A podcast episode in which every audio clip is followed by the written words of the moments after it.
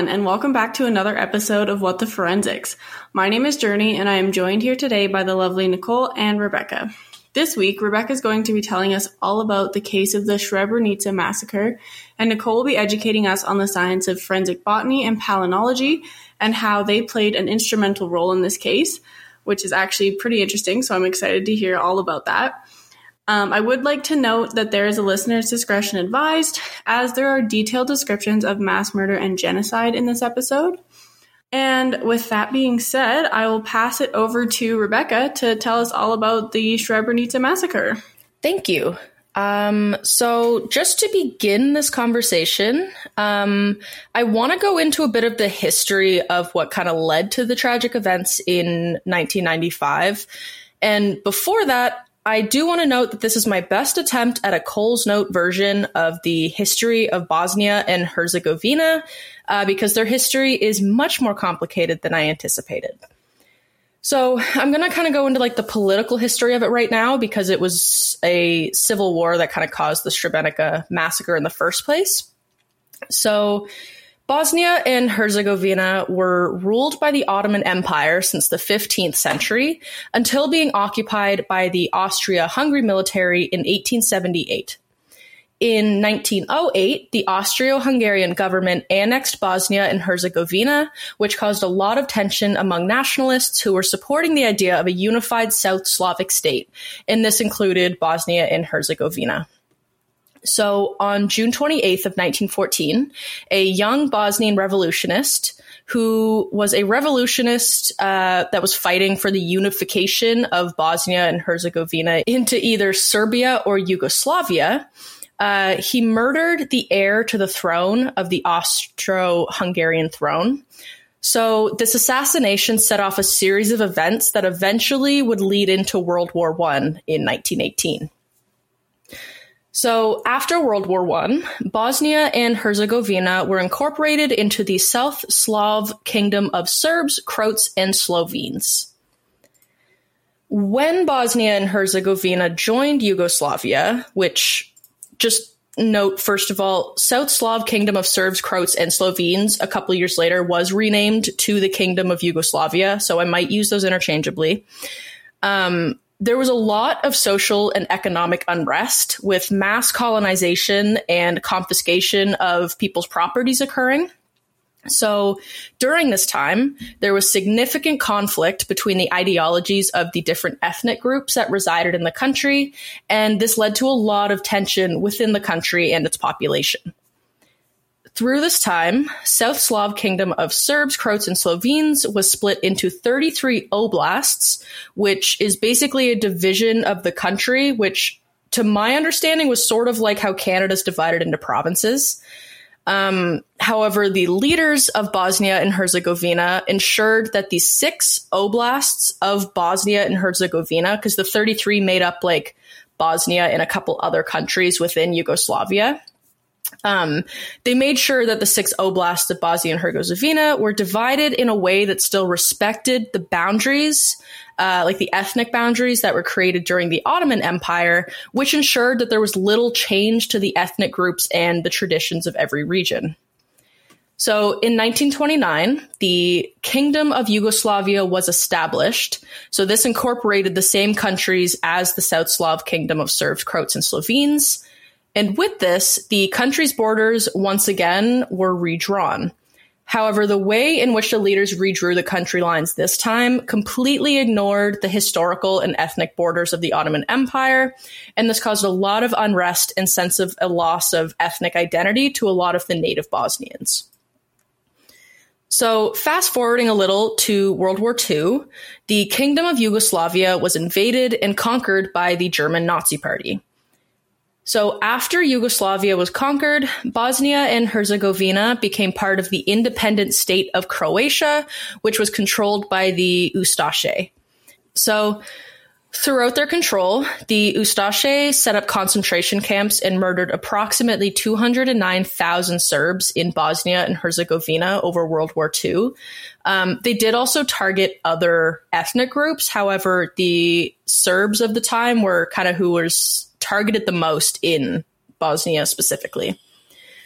So during their control, the Ustaše recognized both Catholicism and Islam as national religions. However, they denounced the Eastern Orthodox Church, which is what most of the Serbs followed. In retaliation of this genocide, the Serbs joined the Chetniks, which was the Lu- Yugoslavia army, in a nationalist movement to create a state within the Kingdom of Yugoslavia, specifically for Serbs to reign over. However, to do so, they planned a genocide against Muslims and Croats living in Yugoslavia. So, in total, um, of the 75 Muslims and Croats that were killed during World War II, 30,000 of them were killed specifically by the Chetniks during this ethnic genocide. So it was kind of like it was kind of like the Srebrenica massacre, but in World War II, which I didn't even like I didn't realize that this happened twice in history so soon after each other. That was really interesting, but also very sad to learn about. It's really, I'm glad you did um, the history of it because it's kind of nice to see how, like, the Muslims and the Serbs have kind of interacted like throughout history and like it kind of makes why this happened a little bit easier to understand. I completely agree. It's yeah, they they've definitely had a very turbulent history. Um yeah. and like I said at the beginning, like going into this, I was like, "Oh, it's you know, just learning about history of a country, but it's so much political like unrest and change throughout like just the past hundred years that it's it can be quite confusing. Yeah, definitely. So fast forwarding um, a little past World War II, so really one year after World War II, um, the Socialist Federal Republic of Yugoslavia was formed in 1946, replacing the Kingdom of Yugoslavia. Um, and this made Bosnia and Herzegovina one of six constituent republics in this new state of Yugoslavia. So the Socialist Federal Republic of Yugoslavia ruled from 1946 until 1992. And in this time, it became a hotspot for the development of the military defense industry. For a long time, Bosnia, despite development of the military defense, actually became quite a peaceful place and began to thrive economically. Um, they had very high employment rates. Their astronomy, their astronomy, goodness, um, their economy started growing, and they developed a pretty good education and healthcare system as well. Um, and just to give a few examples of how well Bosnia was doing in their time in terms of like where they had come from, uh, companies such as Coca Cola and Volkswagen had major production factories there. And the 1984 Winter Olympics were actually held in the capital. So, moving on from that, in 1990, parliamentary elections were held, which resulted in the end of communism in the Republic of Yugoslavia and it began the coalition of three ethnically based parties. And these were the Bosniaks, the Croats, and the Serbs. And then this is where stuff began to get a little more rocky leading up to the war. So, the topic of declaring independence from Yugoslavia had divided the coalition parties, with the Serbs strongly favoring to stay within Yugoslavia, um, and the Bosniaks and Croats wanted to seek independence. This resulted in the Serb members of the coalition um, actually abandoning the coalition and starting their own group, which was called the Assembly of the Serb People of Bosnia and Herzegovina in October of 1991. And due to this event, the coalition of the three ethnic groups had ended, and soon after, the Croatian Democratic Union had declared the new existence of the Croatian community of Herzeg Bosnia with a military branch of its own, which they called the Croatian Def- Defense Council, or HVO. And then on February 29th or March 1st, or sorry, both days of 1992, a referendum for independence from Yugoslavia was announced. However, the vast majority of Serbs, who now within the country were actually a minority group, um, had boycotted Bosnia's independence.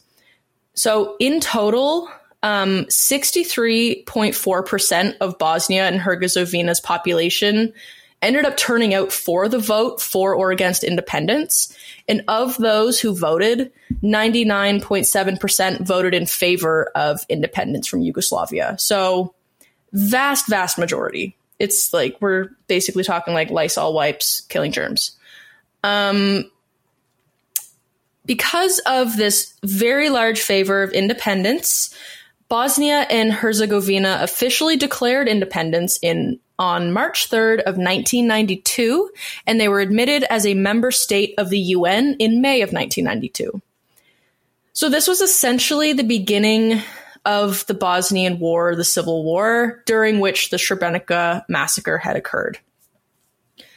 So, with that somewhat lengthy Coles notes out of the way of the political atmosphere of Bosnia and Herzegovina, we can start kind of discussing exactly what the Srebrenica massacre was.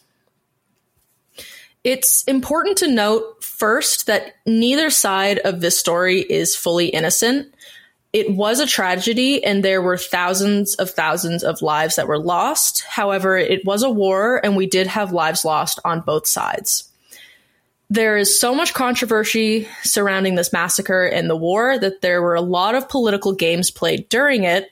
And so this information that we're relaying might be flawed. And if it is, we apologize, but we are doing our best to give the most accurate information as possible. So, a lot of the numbers given to the press about what happened were greatly exaggerated. So, again, we're doing the best we can, but if we are under or overestimating, we do apologize. Um, and I do know that Journey knows someone personally who was a peacekeeper in Bosnia at this time. However, we didn't feel it was appropriate to ask for an interview, both due to the severe secrecy surrounding this event, even to this day, as well as the trauma related to it that might still cause a lot of people a lot of great kind of anguish to talk about. So, before getting into the rest of it, um, I just wanted to note that I have been pronouncing um, the municipality wrong of Srebrenica. I've been saying Srebrenica. It's actually Srebrenica, so I will pronounce it correctly from here on out, and I apologize for the past 10 minutes. Um, yeah. Moving along. Okay. So, the new independence of Bosnia had essentially began a civil war because the Bosnian Muslims wanted independence, but the Radovan Karadzic, who was the Bosnian Serb leader, said that the Muslims couldn't defend themselves if a civil war broke out in their country. So he didn't believe they should be independent. However, he then proceeded to start a civil war with the Muslims. So don't know what that's about, but moving on. In 1992, Bosnian Serb forces had targeted Srebrenica to uh, con- seize control over the block of territory in eastern Bosnia and Herzegovina with the goal to annex this land and dispel the Bosnian inhabitants. So in April of 1993, the UN Security Council designated Srebrenica a safe area where it was free from any armed attack or hostile act. 48 hours after this announcement, the Bosnian Serb army agreed to a ceasefire in exchange for the UN Protection Force for Bosnia and Herzegovina, or the UN PRO um, to disarm the safe area of Srebrenica. And this meant that most of the armed Muslims left Srebrenica as part of the disarming agreement. Throughout this time, Serbs residing in Bosnia had mobilized militias all over the country, and due to this increased diplomatic pressure occurring because of this recent independence, the Yugoslav People's Army, who were meant to protect Bosnia and Herzegovina, also withdrew from the country in June 1992, which did end up leaving their military equipment and stockpiles behind. Um, so after the declaration of a safe zone in Srebrenica, many people ended up fleeing there during the civil war to ensure um, their safety because it was declared safe. And approximately 45 to 50,000 people from around the country ended up fleeing to Srebrenica. So after this, it was a couple years later, in March of 1995, that Radovan Karadzic, uh, who was the president of the Republic Srpska, um, which is the Bosnian Serb Republic, filed a directive to quote, create an unbearable situation of total insecurity with no hope of further survival or life for the inhabitants of Srebrenica, unquote. So he was a brutal and straightforward man, And by May, there was an embargo on food and supplies to Srebrenica, which led to many Bosniak, which are Bosnian Muslims, specifically if we say Bosniak, um, caused many of those fighters to flee the town. In July of 1995, on July 6th specifically, the BSA, which is the Bosnian Serb army, had started moving in towards Srebrenica from the south. And during the next five days, 25 to 30,000 civilians fled Srebrenica for Potokari and stayed at the UN base there. On July 11th, the leader of the BSA, whose name was Ratko Mladic, um, was filmed walking through Srebrenica and said, quote, We give this town to the Serb nation. The time has come to take revenge on the Muslims, unquote. So during the night of July 11th, more than 10,000 Bosniak men left Srebrenica through the forest to try and reach somewhere safe. However, the following morning, the Serbs had tricked those who fled to come to safety by stealing UN officers' uniforms and then dressing up as the UN officers. Many of the men gave themselves up or were captured by these Serbian individuals dressed as UN officials, and lots more were then executed. Not everyone who fled during this attempt um, got caught, and in the YouTube video that we watched, we did get to hear a story of one of the survivors who now works at the Memorial of Potokari. And we will link that video as well in our sources if you're interested in listening to it. Um, but the Bosniaks who did make it to Potokari were then forced out of Potokari through the use of terror on July 12th and 13th. I am not entirely sure what terror means specifically, but it is war, so I don't think it takes too much to fill in the gaps here. The women, children, and elderly were placed on buses and driven to Bosniak held territory as the Serbs were not interested in murdering them.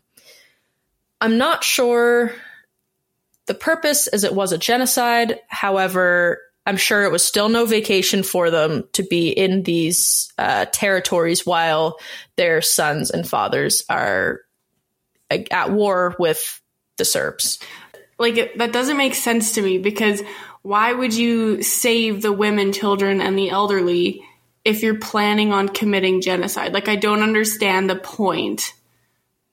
I agree because it's kind of like, generally speaking, in a genocide, the purpose is like to basically make an ethnic group go extinct mm-hmm. is my understanding of a genocide. So yeah, doing that doesn't make much sense. I'm thankful they did it because at least women, children, and elderly were able to get out of this terrible situation. Mm-hmm. But still, I agree. It's yeah, it's it's, it's unusual. Yeah, for sure, definitely.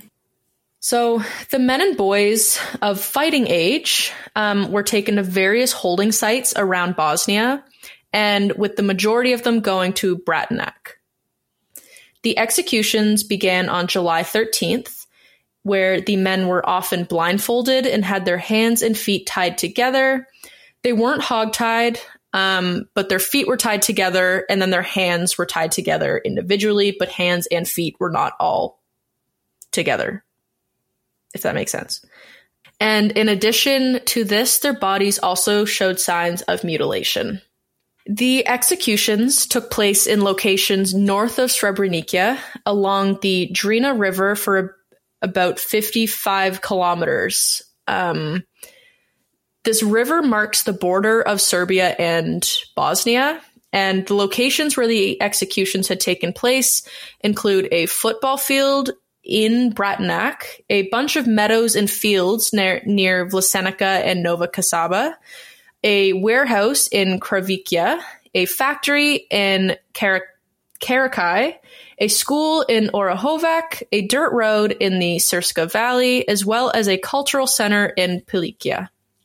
So they really held these executions um, every space they had essentially. And i'm i am just speculating here but it feels a little bit like they might have held them in so many places that are usually quite public because they wanted to strike fear in the people still there or the people watching this from like the sidelines sort of thing. These executions lasted for three days, and they concluded with the killing of hundreds more people at a state farm in Braunhevo between July 13th and 16th of 1995, with most of them occurring on the um, earlier side of this date time. Uh, as excavators actually arrived on July 14th and 15th to begin removing the bodies that were killed at this location.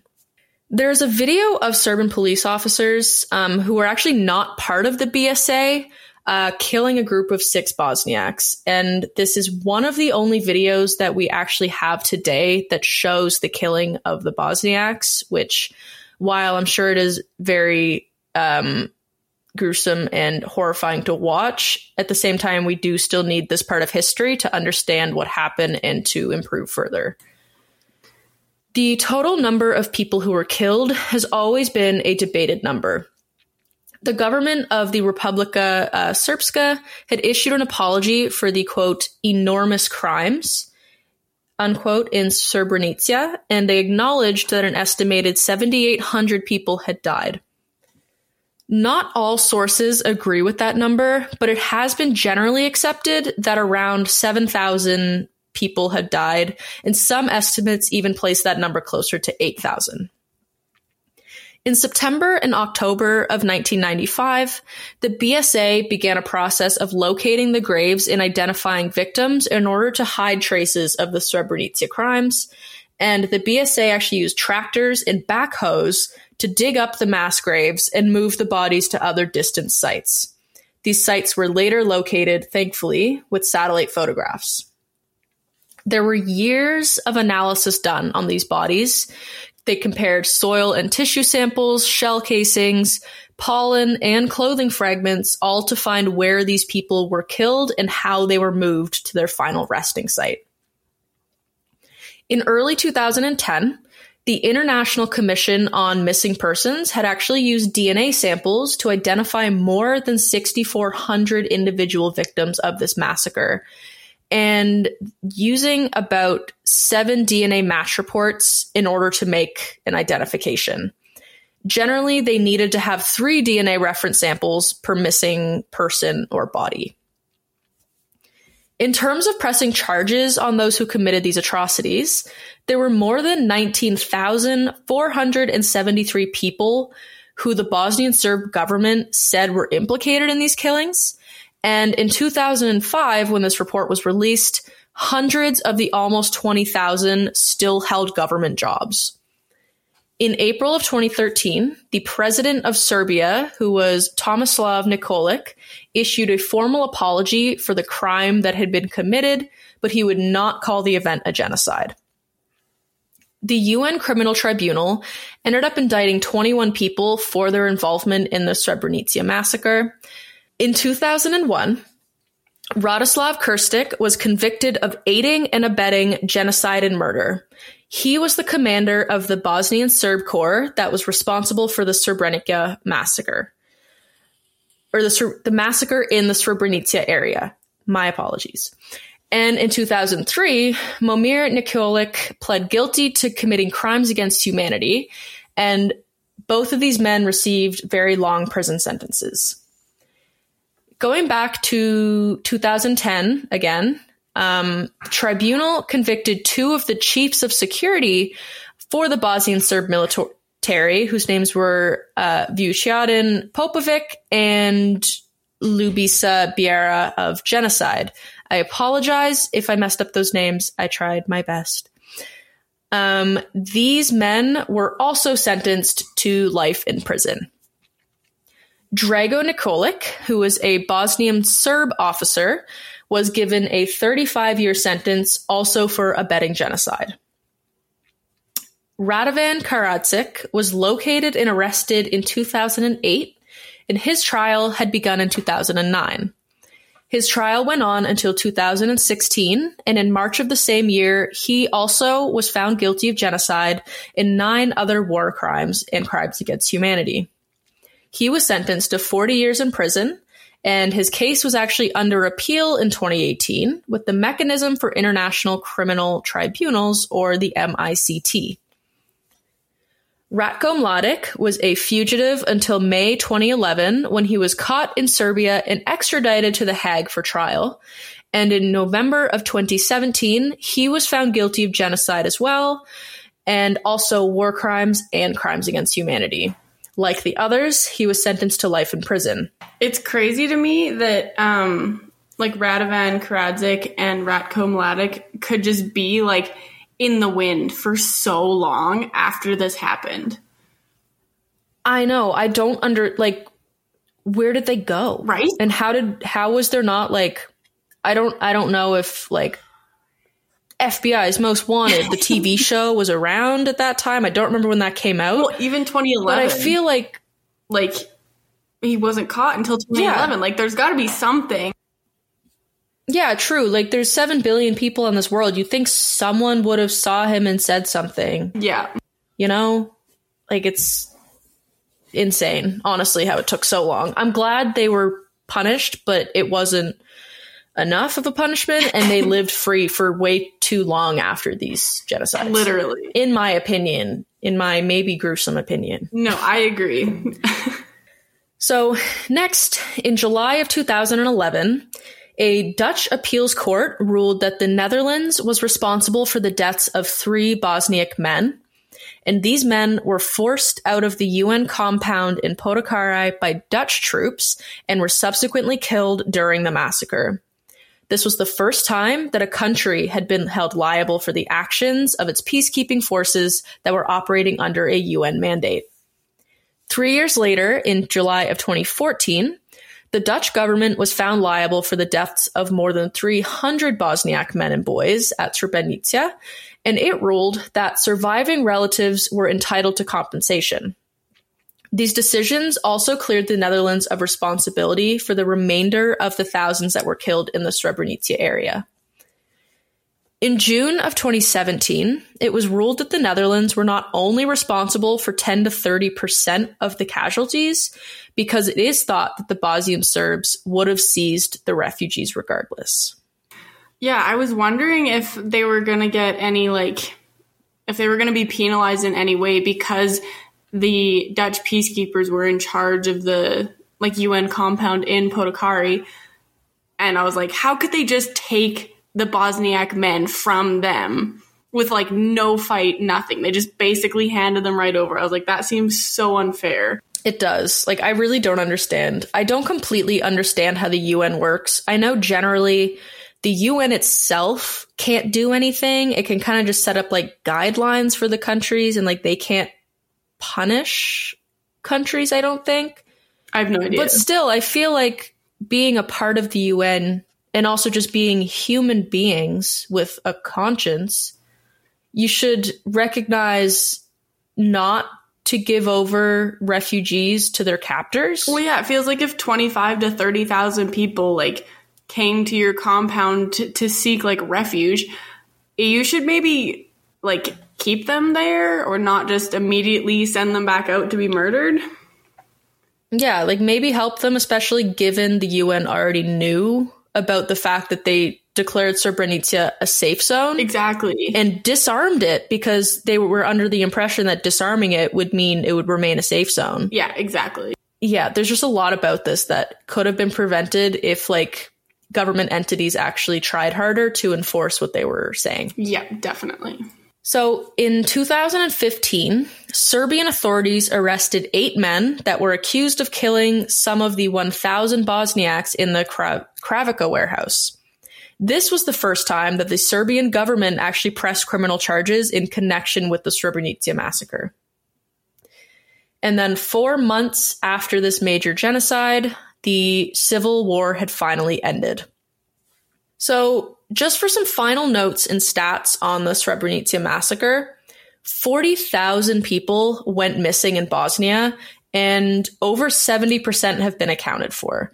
And while that is good, I'm not good at math, but 30% of 40,000 is still a lot of people not to be accounted for. I hope they find justice, but it's hard to say. Um, moving on from that, they have been able to identify almost 90% of the 8,000 people missing from Srebrenica specifically. and they wanted to kill all the Bosnian Muslim men of fighting age and make it impossible for the Bosnian Muslim people of Srebrenica to survive, thus making this massacre an act of genocide. Which, as we were saying earlier, while it is great that they did release children and women, it is bizarre that they did that because this is definitely a genocide. They're trying to erase an ethnic population. Yeah, I don't have anywhere else really to go with that. It's just a very cruel but small blessing that at least some of the population was spared. Um, so that in itself is what is considered fact of the Srebrenica massacre. Um, and now that we've kind of gone over what's generally accepted, I just wanted to go a little bit into some of the theories of like why the massacre had occurred or like the causes of it. Uh, these are considered theories as there's simply not enough information to actually confirm any of these statements. Um, but various articles and publications and researchers state these for being potential alternatives to the cause and purpose.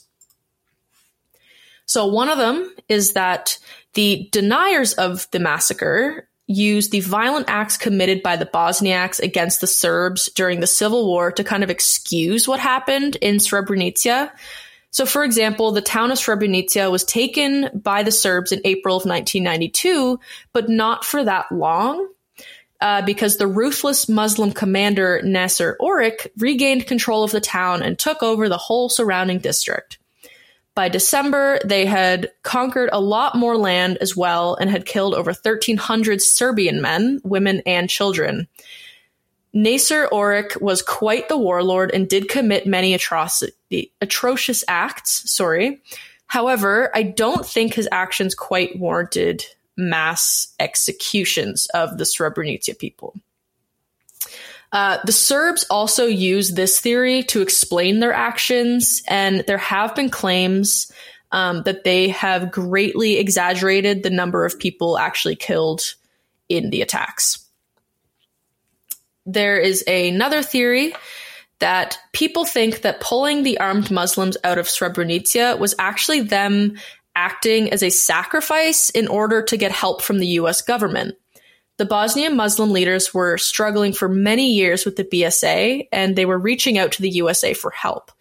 It is alleged that President Bill Clinton told the Bosnian Muslim leader that the USA would only help them if the Serbs had killed at least 5,000 people. And so it is alleged that the abandonment of Srebrenica by armed Bosnian Muslims before the massacre was done strategically to actually get help from the West to kind of end this war. That's so crazy to me that they would just like sacrifice their people. Like, if that's true, that's bonkers. I know. Like, I'm hoping it's not true because that's so cruel. Mm-hmm.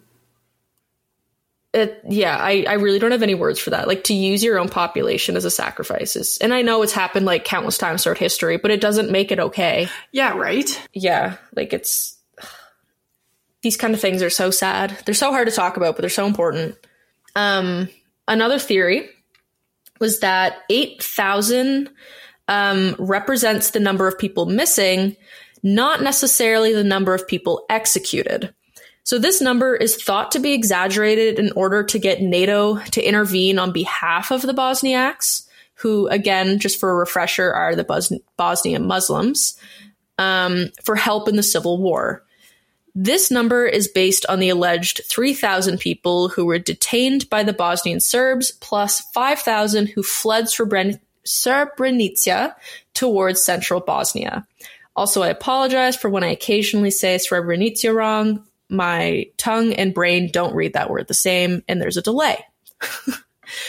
um, it is reported that some of the 5,000 people who fled did end up making it to their destination. However, the Bosnian Muslim government refuses to release names, so the number didn't end up changing.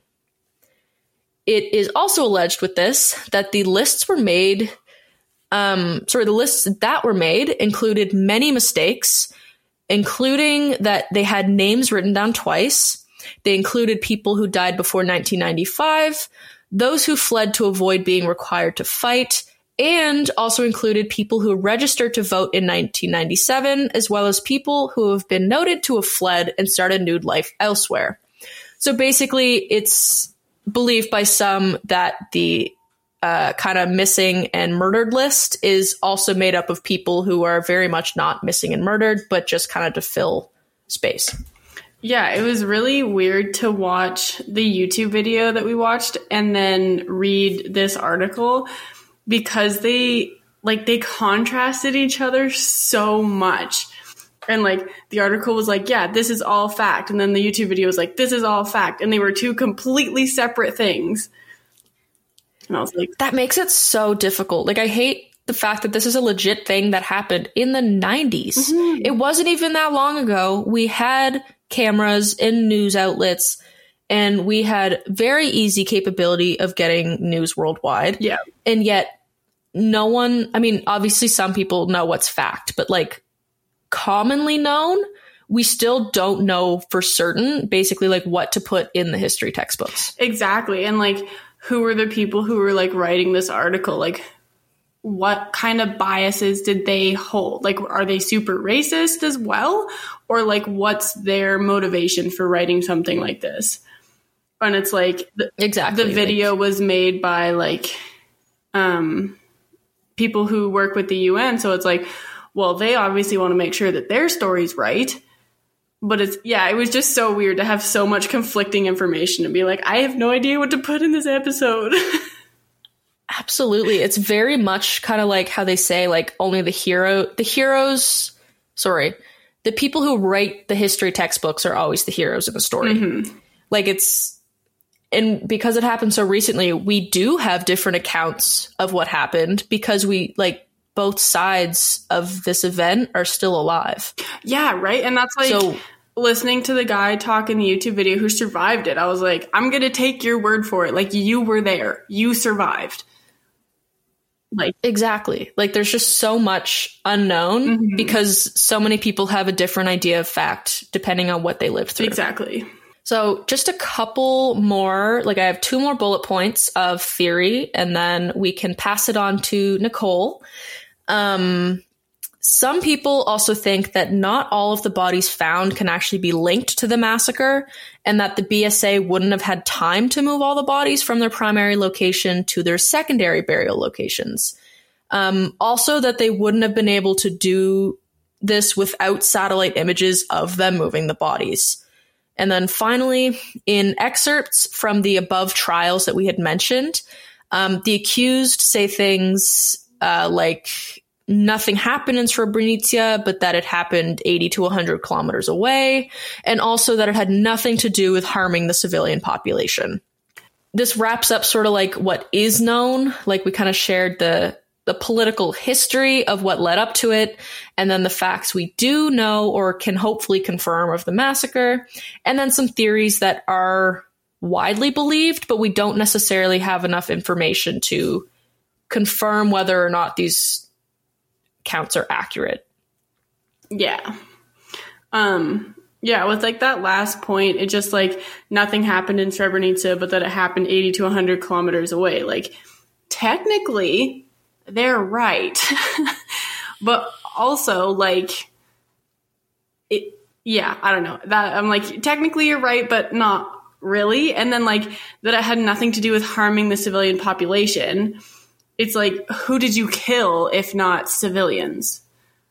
Exactly. Clearly, it was something to do with harming the civilian population. Mm-hmm. And technically, yes, it was 80 to 100 kilometers away. However, it's because you led people out of Srebrenica to these destinations. Yeah. Yeah. I don't know. It was wild. Yeah. That's.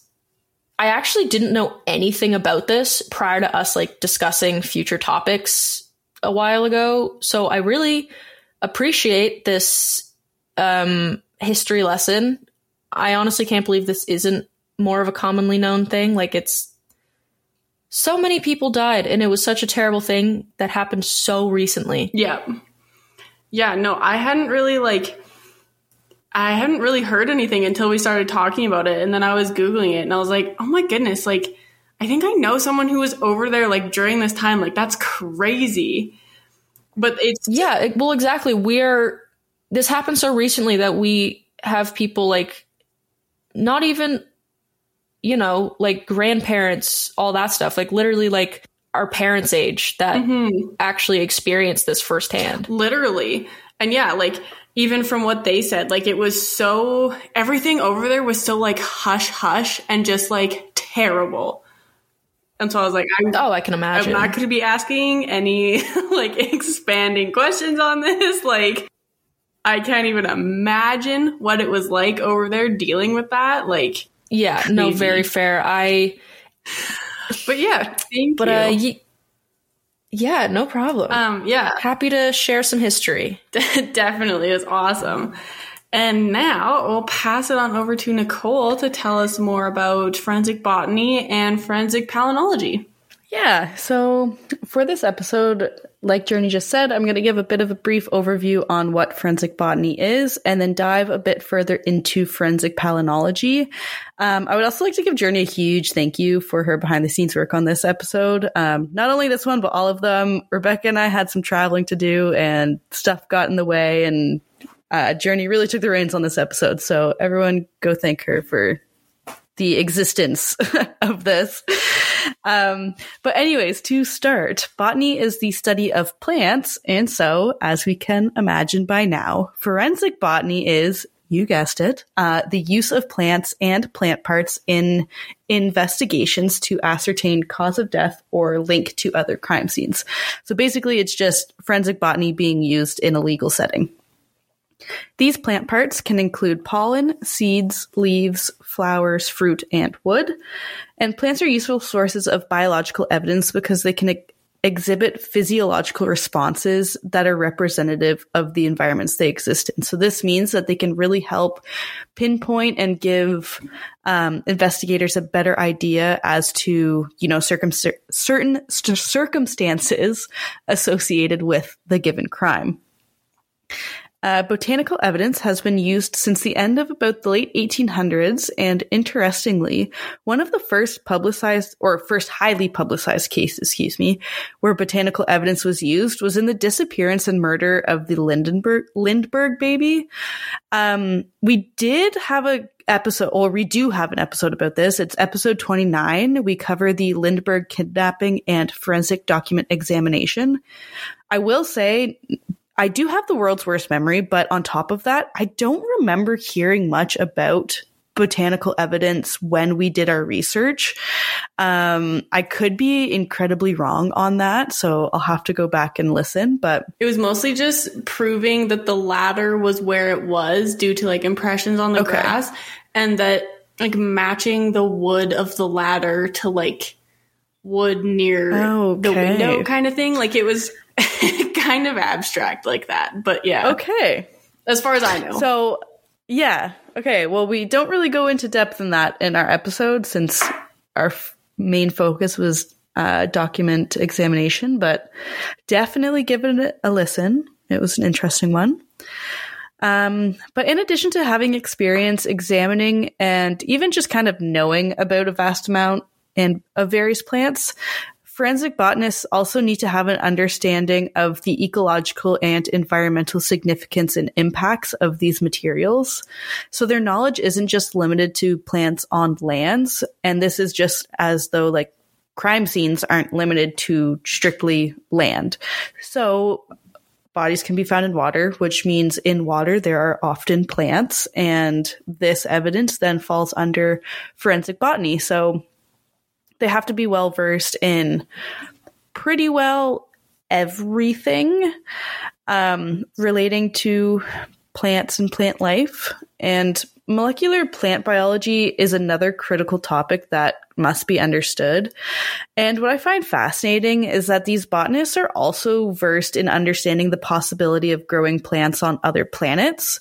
So just kind of getting an understanding of, you know, how how they may be able to grow, how they may be able to reproduce, what environments they need to um, exist in. And I always think of the movie, I think it's Martian with uh, Matt Damon. I don't know if you guys have seen that. I think he's like growing potatoes or some whatever on the planet, but That's cool. highly recommend. Yeah. Yeah, sorry. He does grow potatoes, and it's such a good movie. He grows them in his own poop. Yeah. so forensic botany, learn how to do that on different planets. So botanical evidence can provide information that links a suspect to a crime scene or, um, you know, possible victims to crime scenes or dis, uh, discovery scenes, they're called. So if they were moved. Um, but unfortunately, it's only circumstantial evidence in a way. Like you can link objects found at scenes and you can determine the place or time of an incident. You can prove or disprove alibis and show like travel histories of objects or peoples, but it's not the same sort of evidence as you would get with like DNA or that that hard gold standard. Um, so it definitely has to be taken into consideration um, and considered in context to other evidence found on scene. Uh, this type of evidence, though, can also tell investigators where an object or person was staying before death, and can even determine the origin of food and or drugs that may be relevant to the case. While we would think that a forensic botanist's main job would be to help link murders and crime scenes, it's actually to help identify um, and determine poisonings that have happened, any illegal imports that may be going on, um, whether there are non non native plants, so any invasive species, and to identify psychogenic or narcotic species that exist. Some plants do need specific habitat requirements. So when they are present or they are, you know, pieces of evidence, it can indicate where the incident took place and if anything was moved or disturbed um, at that crime scene. So if you're going to find like a rare tropical plant in the middle of Alaska, you're probably going to be like, well, why is that there? Did someone come in from the desert today? I don't know. Uh, it gives you a little bit of context for that. Um, one type of plant material that's super beneficial when it comes to investigations is moss. And that's kind of a huge score for investigators, apparently. Um, it can really easily attach to the soles of your shoes, so any footwear, and it can remain there after several hours of walking around. So that's one of the not main, but an important piece of information or evidence investigators should first look for. Um, in any outdoor cases or any cases where, you know, by botanical evidence may be prevalent. Uh, it can also provide information pertaining to the time of death and when a body was found, which I thought was quite interesting. Um, biological evidence can also include allergic reactions to certain plants, as irritation of the skin is usually easily noticeable. Now, to my knowledge, I'm not sh- like I'm unsure if skin irritation would be the main or only thing investigators would look for. One, because I would think dead people don't have that irritation and like they don't have the physiological means to cause skin irritation. They are no longer alive. Um, whether that happened prior to their death, though, that could be a possibility.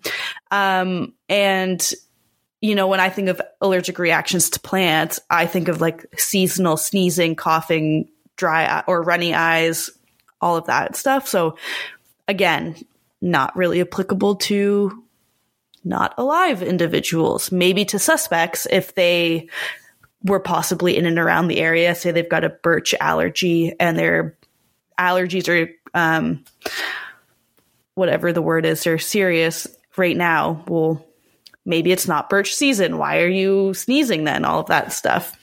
Yeah, I think kind of what they were meaning is like when you touch like poison ivy or stinging nettle mm. and you get all like those red bumps on your skin. Yeah. I think that's kind of more where they're going with that versus like the sneezing and the itchy eyes, which yeah, the seasonal. Even the like um the red irritation marks or whatever will probably be pretty difficult to see on a decomposing body, but Maybe if yeah. you get there in time. I don't know. yeah. I was gonna say I could I like if you had stinging nettle or poison ivy, I feel like that would be present at least for a certain amount of time. Mm-hmm, yeah. During that decomp um, stage. Like I I'm curious to see like when that would fade or if it's I don't know. I have questions for forensic botanists if any of those listen to us. Like, I've got questions for you. Yeah, definitely. Um, but yes, anyhow, um, another way to help identify plant types is through plant DNA analysis. This can allow scientists to identify the species level of the plant that they are working with. But unfortunately, botanical evidence can, can degrade drastically or even become contaminated. So oftentimes microRNA sequencing can be used instead of DNA al- analysis. With all of that being said, though, in a perfect world, you know, forensic botanists would have that entire plant to examine. They'd have a full leaf, a full grouping of this plant. But however, this more often than not is not the case. Plant evidence is generally found in small fragments, and this requires scientists to be able to identify, you know, a large number amount of species um, based on very small pieces present. So imagine getting a small piece of green and then being like, oh, what plant is this from? There's a lot. It could be a lot. So you got to be able to understand on more of a molecular cellular level um, how these plants differ. And to make things more fun and complicated, these botanists also need to be able to identify plant matter, um, not just existing out in the wild or on scenes, but also in you know, stuff like vomit in stomach contents in your intestines, in your like upper airways and fecal matter. Like there's a whole bunch of different spaces that plant life can then exist and spread through that um, these botanists need to be considerate uh, or need to consider when um, continuing their examinations. But when when looking at this field of study in relation to the case and others that are similar to it, botanical evidence can be used to help find bodies. So by burying a body, this would disturb the surrounding environment and the ecology, which can be seen through, you know, like soil disturbances, any root destruction if you're going in with large shovels, um, changes in plant growth, all that fun stuff. So, specific ecosystems that can form around these buried bodies are known as cadaver decomposition islands. And this will include like anomalies in vegetation, any changes in color, density, or phenology. So, the nutrients released by the body, in addition to the aeration and loosening of soils, are all factors that can impact vegetation and growth. Growth, excuse me and increased chlorophyll production can be can be seen during these processes. So, like you can kind of imagine, you, first a body's buried. There's some plant growth around it. You've got an abnormal green brown grass patch that doesn't quite match up with everything else. Um, then say there's nothing, you don't find anything under that, but there's been root disturb there's been soil disturbance, you can kind of put those clues all together to say, oh, maybe there was something here. It seems like it's been moved now. What what would cause that? So it kind of starts the questions the questions rolling. While, you know, we didn't go super in depth into the plant biology side. If any of our listeners are interested, let us know and we can delve a bit deeper into the more like cellular plant biology, animal biology side of it all. Um, it's just super science and like science heavy and jargony. And I know not everyone wants to hear that. So um, it can be difficult for some listeners to listen to if they aren't familiar or have studied science in the past. But anyhow, let's um, now dive in a bit further into the procedures involved with botanical evidence. So, initially, like any other th- report or crime scene or investigative per- process, sorry, you're going to need to have a report by the end of it. So this is going to include photos. This is going to include the date, the time, the geographical coordinates of the scene. You know, this is going to include a description of the landscape. So what kind of trees are around, the plants, the flowers, the grass, all of that fun stuff. Land topography will be in there and, you know, what the land is predominantly used for. So is it a park? Is it a residential area? Is it a XYZ, you know, that kind of thing. Types of soil or any soil disturbances are also to be noted. Any habitats that are present, whether this be, you know, animal or possibly humans living out in the woods. You never know nowadays. Um, detailed descriptions of vegetation in the area are to be noted down as well as any extra physical characteristics of plants. So this can include smell, color, and even the degree of wilting. Moving a bit further now, you've done your initial report, you've taken your notes on your first crime scene, no evidence has been collected now. Um, you can further move on to the actual collection of evidence. And so evidence should be looked for in all possible places at a crime scene. And this means on land and, if applicable, in water.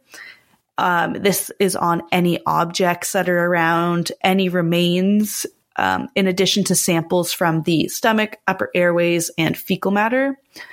And I'm not 100% positive if this would be done on site and how they would do this, or if this is more of an autopsy procedure.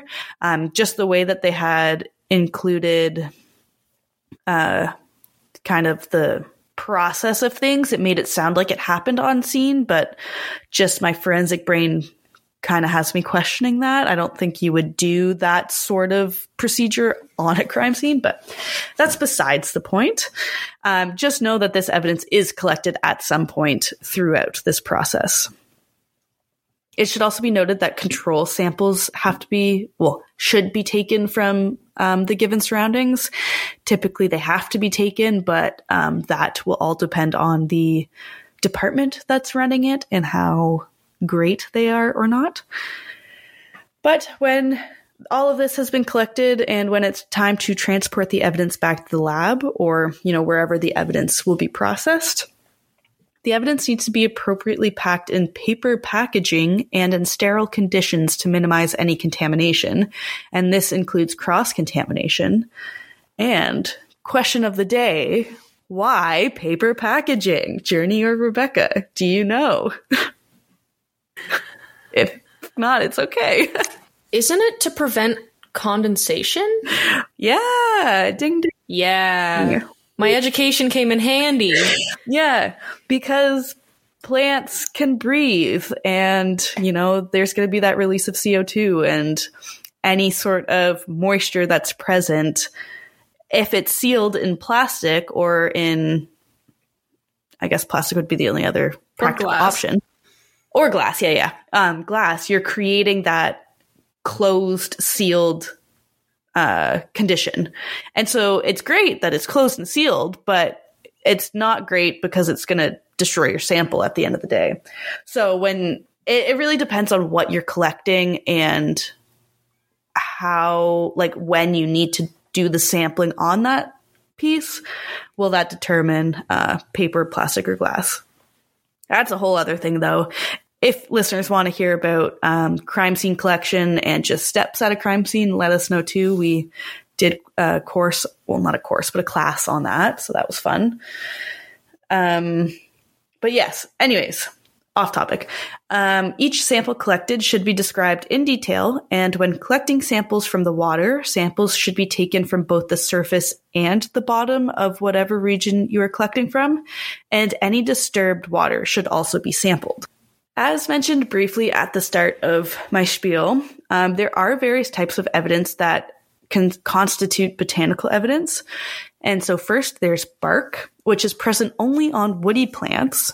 And because it does not degrade as easily, and because both the anatomical and morphological features can easily be observed and analyzed time after time, this makes it a very useful source of evidence during criminal investigations and a pretty reliable source. You're not going to get that quick degradation of sample. You can view it all the time, not all the time. You know what I mean though. Um, but next are seeds and fruits. So botanists will use characteristics like the shape, color, sheen, sculpture, and size for identification, in addition to their flavor and smell. Now, this doesn't necessarily mean that botanists are going around munching on all of the possible seeds and fruits that they're coming across on sites um, to get that taste aspect of it.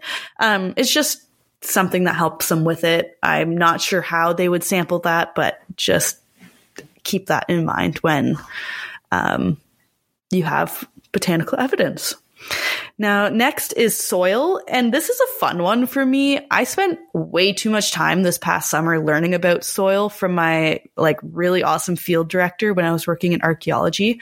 It's so fascinating. There's just so much to soil, but the main use, you know, coming back into context for this forensic botany and forensic science though, um, is to analyze the chemical composition as well as anything within the soil. So if you've got seeds, roots, plants, um, even, I mean, this wouldn't fall under forensic botany, but if you've got worms, bugs, insects, you know, entomology, take that over there. Other side of the lab, get those guys to figure that out. So it's just a, a plethora of information that can be obtained from that. Um, and I learned soils are specific to regions as well. So if you have a different soil in one region than another, off more often than not, it's been moved or it's been like construction backfill. Someone's brought it in. Um, yeah, I, yeah, I learned way too much about soil this past summer. Anyways, as we mentioned earlier, plants are usually found in fragments. So botanists need to be able to pull these specific pre- fragments from plant litter or debris found on ground or in the area to assist them in their investigations. Um, now, next are trees or timber evidence, and these are identified based on their physical characteristics, characteristics such as color or hardness, the anatomical structure of the wood itself, and growth rings present within. And so this can help botanists really identify the when of a crime scene, especially something that's happened maybe over a period of time. Say there was a body buried and it's been decomposing for X amount of time.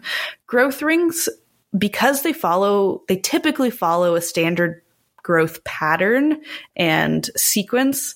Um, if there's any fluctuation or inconsistencies within these rings, um, this could indicate something that's occurred. So, say you have the large bands for the springtime when there's a lot of growth, and then your short bands for the colder months. If you say have two short bands or four short bands back to back, you know that at that time there wasn't a lot of growth during those four growing years. So then that would make you question, well, why is that the case? Is there something that's affecting the nutrients? Is there something that's preventing that? There could be a lot of things. So just a lot to keep in mind and to consider when um, examining these. Lastly, there is pollen, which I will go into a little bit more into detail. And I'll explain why and how it relates to this case after. Um, but just for now, we'll go into the basics and then I'll touch on that. But scientists who study pollen and other spores are called palynologists. And forensic palynology is the study of modern and fossil spores, pollen, and other acidic resistant remain, plant remains in a legal context. But interestingly, um, palynology has been used in cases of forgery, sexual assault, homicide, genocide, terrorism, drug dealing, assault and robbery, arson, hit and runs, counterfeiting, and illegal importation. So a bit of everything. It's it's got a wide net that it can cast and um, be useful for. But that also means that these experts need to be trained in all aspects of environmental analysis at this trace level for all I mean, I guess you'd specialize, but there's so many different contexts that it could be used in. Um, maybe real life situation, you could be working homicide case and spores that are present one day, um, and then the next day working to see if there's uh, illegal import importing of certain goods coming in. Obviously, they'd be two probably different jurisdictions, but kind of the same point, same uh, concept. Uh, this science has been largely accepted in Australia, New Zealand, and the United Kingdom. However, it's yet to really be fully accept- accepted and implemented elsewhere, um, especially North America. Like I've heard of cases where it's been used, but um, not an everyday, every crime kind of thing. unfortunately. I think that'd be cool, but obviously resources. And since forensic palynology is basically a subgroup of forensic botany, it uses, um, sorry, its uses in forensic contexts are quite similar to that of forensic botany. So it can be used to relate a suspect to a crime scene or a discovery scene. So, you know, if a body was moved and where they were fi- found, that would be the discovery scene.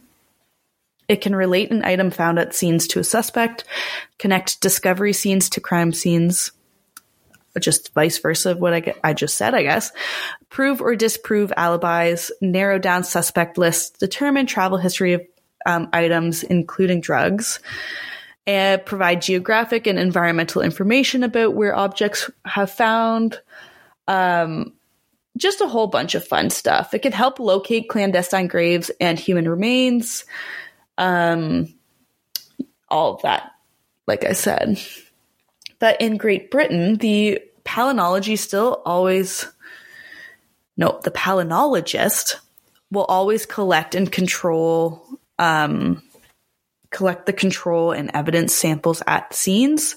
They'll visit the relevant scenes of the case, so crime scene, discovery scene, um, and they'll undertake a vegetation survey. So they are the ones that are actually collecting their own data to then analyze. Like you don't have that CIS team um, collecting everything for you, shipping it to a lab, and going, here you go, because then you just have everything out of context, essentially.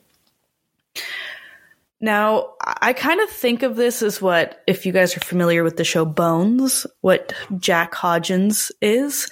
And while he's kind of like the, the bug and slime and particulate guy, um, he also does a lot of the botanical evidence. So he will go to scenes, collect botanical evidence. He will collect, you know, like flowers, um, spores, tree samples, bark samples, all of that jazz, and bring it back to the lab and do all of his fun experiments and fun stuff on that. But for palynologists to be able to fully contribute to the development of possible crime scene scenarios, they have to be deeply involved at the start of the investigation, like I was saying, and collect everything they need from the get go. From the get go. Because if not, this can risk contamination or degradation of samples. And they, they're the ones that know what they're looking for. So it makes the most sense for, to send these experts out into the field to collect their samples rather than getting a third party to do so. Now, for kind of slight bit of biology and science. Simply put, though, pollen is the dust that carries and spreads um, male plants' reproductive cells. So, pollen is discharged from the male plant and continues to travel, often through air, to fertilize female plants that it may come in contact with. Um, I know here at my place, the tree that's out front of our house during the springtime, there's a given month where if it rains or there's strong winds, you have like a coating of pollen on your car, on everything. So all of that yellow, powdery goodness would be the pollen. Um, the outer wall of the pollen grain is strong enough to prevent any major damage during its travel. And then the inner layer is similar to that of like an ordinary plant cell. And like I mentioned, I'm not going to go into the nitty gritty uh, cellular level of these plants, but if you're curious, excuse me, but if you're curious, we'll put an image up on our website under our source images to kind of show you what we mean. And if you want more information, always reach out to us if you want, and we can delve further and have a discussion about that. But pollen grains are produced in large quantities and can be identified by genus or species based on their characteristic morphological structure, the number and type of apertures, their arrangement, grain size, and shape, and the presence of pollen grains in evidence allows us to answer the who, how, where, and when of a crime, which is quite incredible. And obviously, this is case by case. You're not going to get that for every crime scene. Um, in a perfect world, we get the answers to all of those questions with one sample. But the individual particle particles of pollen themselves can't be seen really by the human naked eye. However, a variety of pollen can be examined and seen through the use of a microscope. And like I was saying with the tree out front of my house, like if you have a lot of it all in a small area, you're going to be able to see that bit of that powdery dust. Um, I've seen trees too. If you shake a tree with full of pollen, it like explodes almost. Sometimes, though, clumps of pollen can be found on insects. And this, I always think of like the little pollen on bumblebees' feet that they'll carry around from flower to flower. And um, they help fer- fertilize. Is that the right word? Those flowers. Um, but interestingly, only 10% of plants spread pollen without the help of insects, um, which I didn't know prior to this. Um, which means insects are pretty dang important. I hate them, but they're pretty dang important. Uh, grasses and trees, though, are the most common plants that spread pollen through wind and air rather through through insects. So you'll see like the flowers; those obvious, not obviously, but those are the insect spreading ones. Um, but the usefulness of pollen as a forensic science tool results from their small size, their resistance to mechanical, biological, and chemical degradation, and this allows them to be preserved off of a whole preserved off a whole bunch of surfaces. So they can be collected off of various um, objects, people, places, things, that sort of thing. These the various varieties of pollen as I've kind of briefly mentioned in conversation, can help indicate a specific region where a crime has been committed. So there are nearly 500,000 different varieties of spores and pollen that can act as a fingerprint of a crime. So because pollen is very durable, this becomes a great quality and asset in forensic evidence. And if it's properly stored, it can last honestly for centuries. Um, and when archaeologists find pollen spores in ancient tombs or artifacts, they can actually determine what that civilization ate for food or used to construct their houses with, um, which is honestly really cool. Like, I was not aware that pollen could survive that long, but lo and behold, we have thousands year old pollens. It's super, super cool that like it can literally last yeah. for thousands of years, just like in a tomb and just you can learn so much from it. Just hanging out there, yeah. Literally. Um, and like other plant life um, evidence, stuff like that, pollen contains DNA. And this means that it can be used to change the traits of a plant. So, some reasons for doing this could um, include increasing harvest production or to help certain plants survive in different or particular reasons. Sorry, wow, particular environments. Really butchered that one. So, because of this, like if you're finding a spliced or an altered or a whatever pollen type or plant evidence, this is going to be a piece of evidence to help narrow down your search. It's going to then bring you one step closer to finding out what happened. And the forensic palynologist is often asked to determine where an item or suspect has been, what they've been in contact with, or whether a particular scene has pollen that, you know, is characteristic of that place.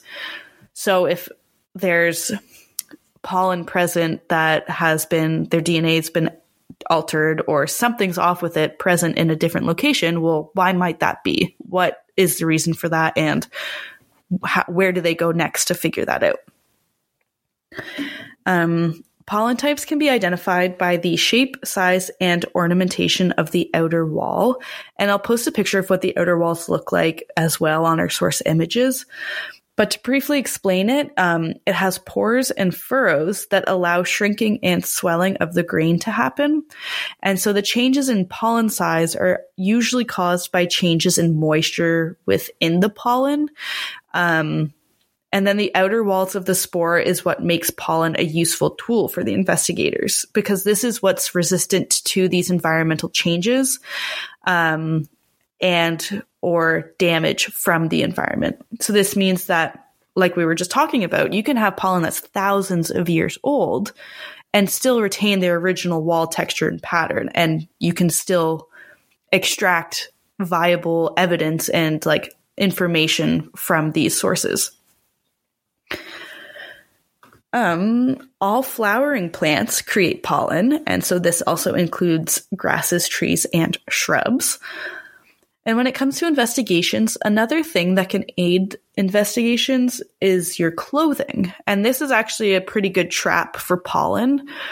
And the thicker the fabric is, the more patterned it is, you know, the more it's worn. So the more days in a row, I guess, your clothing's worn, more pollen will be present. Or I guess any of those variables, however they change, will affect how pollen is present and how much pollen is present.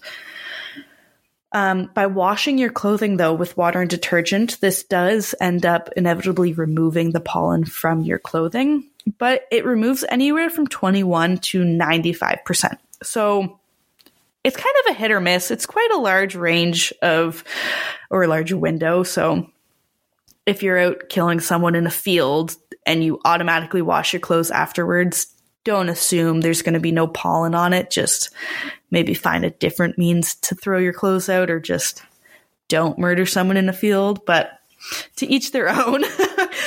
um, when compared to conventional hand washing techniques, too, um, there's actually a high likelihood that pollen will remain on your hands several days after washing your hands, which I thought was kind of interesting. I wouldn't have thought that, especially with our like COVID hand washing frenzy. Like, I would think that it would come off.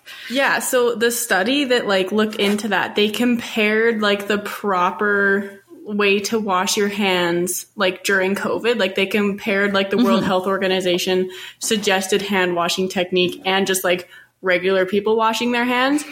And when you used the um like the proper like COVID technique mm-hmm. for lack of a better word, um that actually gets rid of a lot of the pollen. But if you just like oh, run your oh, hands underwater like most yeah. normal people do, which is disgusting, um, yeah, it it will remain on your hands for several days, which is disgusting. And you know what that means? If pollen is remaining on your hands for several days afterwards, mm-hmm. just you can you can piece that together. Okay, wash your nasty hands. Soap and water. So Twenty seconds. Sing happy birthday, and you'll be done. Don't worry about it. We beg of you, please, please. um so yes, because of the um, how useful clothing can be in this sort of situation, any clothing material should be analyzed as fast as possible. And this is also because pollen um, can change over time in clothing and it can deteriorate and lose, you know, like up to 60% of its presence or contents um, while on clothing. When it comes to geographic locations, though, pollen types do span various regions and seasons, and this can help investigators really that determine that location um, and time period that this crime may have occurred. And the interpretation of results can be difficult, especially if victims or suspects um, have gone to a whole bunch of different locations on the same day, collecting different types of pollen. So, like, for example, today, I flew in from Halifax, so I have all of Nova Scotia spores from Annapolis Royal all of my clothing, get picked up walking outside in Hamilton, Ontario, and then I'm off in Markham at a massive greenhouse up and collecting spores from there. So that now I've got three different locations within a time span of 12 hours. Um, that will need to be analyzed and try and piece together. So it can be a bit of a puzzle for investigators if, say, they do have a case where this happens. Um, so again, just something to consider. A lot of things to consider with this. A lot of, a lot of thinking. Um, but palynology largely entails a lot of time consuming light microscopy, and this requires a high level of expertise. Therefore, forensic laboratories are starting to use, you know, more non microscopic techniques. Um, and this is because pollen grains can be identified based on both chloroplast and nuclear DNA. However, this material makes it like really difficult, if not impossible, to repeat any any analyses. Excuse me. So, if you're conducting analyses that are deteriorating your samples, why would you continue to do that? You know, like you're going to find alternative methods and ways um, to improve that process. But just jumping a bit now into dispersal patterns, because I know we want to hear all about that. Um, pollen can be distributed by wind, water, human activity, animals, and or insects. Um, I'm sure a whole lot of other ways than that, but those are like the main ones. And I think everything can then boil down into those categories. And just like a fun little tidbit is that a single male pine cone can produce anywhere between 100,000 to 1.5 million grains of pollen. And that's a single pine cone. Um, so this does give investigators a lot to work with. Say, you know, you are by a pine tree and there are multiple pine cones. Um, that would help a lot. Um, but, you know, obviously this is going to differ from tree to tree. Not every single tree has that amount, but it typically is quite a large amount. Um, but pollen dispersed via wind is definitely forensically useful since they're generally aerodynamic, which means they can get pretty far. Uh, they preserve easily and are found on most surfaces well after after the flowering season. Um, I know sometimes if I keep my windows open too long in spring, I'll have like a coating of pollen or inside of my house. Um, I, maybe I'm not cleaning enough, but it lasts long after the, the flowering season. but more rare grains of pollen can be dis- dispersed by winds hundreds to even thousands of kilometers away, which I thought was quite cool. Um, and then on the other hand, though, about 95% of pollen from plants um, who uses wind as their main dispersal method, uh, it would actually only fall within like two kilometers of the parent plant. Um, typically, though, it falls within that 100 meter to two kilometer range. Um, so it's not all the time you get those thousands of kilometer cases, but very interesting when you do. And when discussing the radius pollen can reach when being dispersed, there are a lot of factors that can influence it. And so this, some of the things that can play a role are the height of release, so how high the pollen was released at, how high the tree or plant is, how they're being released, um, the strength of the wind and the presence of any updrafts or downdrafts, the weight, shape, and aerodynamics of the grain itself, any atmospheric conditions, so the humidity, the temperature, all of that as well as any obstructions between the source plant and its surroundings. So, are there massive buildings in the way? Are there other trees? Are there, you know, XYZ that's going to impede on its movement? But pollen isn't just useful in forensic science. Um, it surprisingly has a whole lot of other applications, and this can be for taxonomists, for geologists, for geographers, and archaeologists. And tax- taxonomists use pollen profiles to investigate the evolutionary pathways of plants, while geologists will use pollen to analyze the date or to analyze and date rocks for petroleum exploration. Geographers will use pollen to model climate patterns, and ar- archaeologists will use it to understand the diet and agriculture conditions of past civilizations. So, um, with the archaeology work that I did, we learned about like finding we I myself didn't, but I had team members find like seed pods from like early archaic periods. So you have thousands of year old pods, and then that gives you a little bit of information into what that everyday life was like for those people who lived at that time. And now to kind of sum it all up and make an end to my speed round of this. Um, but to bring it full circle back to the massacre. I'm not even going to try to attempt the name. I'm so sorry. I'm I, it's, it's, written Srebrenica. I want to say Srebrenica. I know it's not going to be that. Um, but the International Criminal Tribunal investigated the mass graves of the massacred civilian civilian population.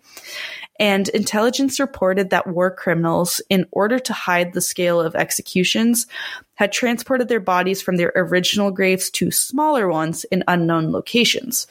So the purpose of this forensic examination was to link the secondary graves, sorry, the secondary graves with the primary sites by comparing samples collected from the soils, from the bodies, and clothing, um, you know, among other areas.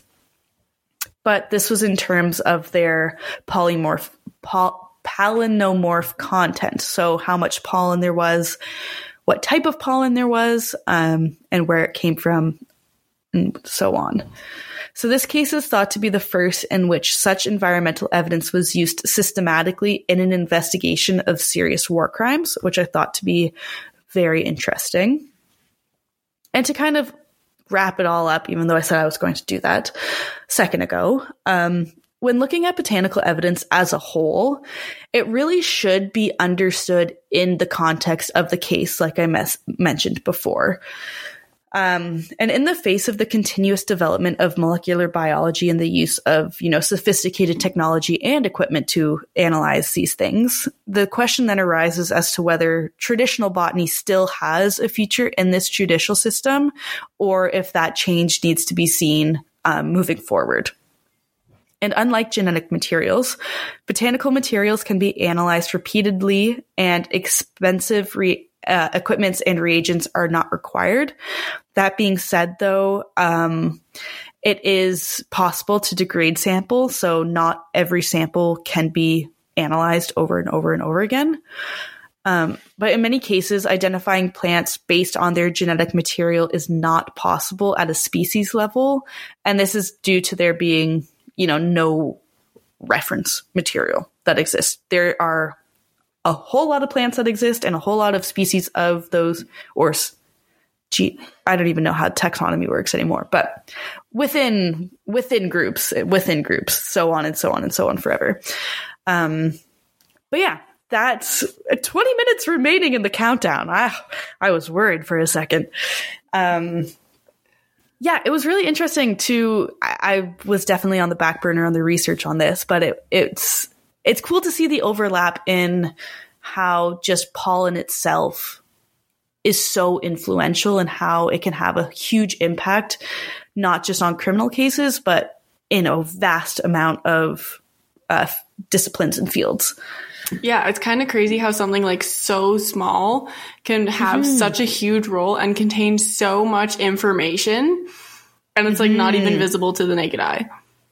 Right? And like, I feel like most people wouldn't think to, I don't know, like say it's spring fever to swab the inside of a nose during that mm-hmm. time just to even see if there are pollen samples like in your upper respiratory and all those other biological systems. But yeah, yeah. and it's just the, the places it can attach to and how it can be traced and it's just quite interesting. Yeah, it is really, really neat.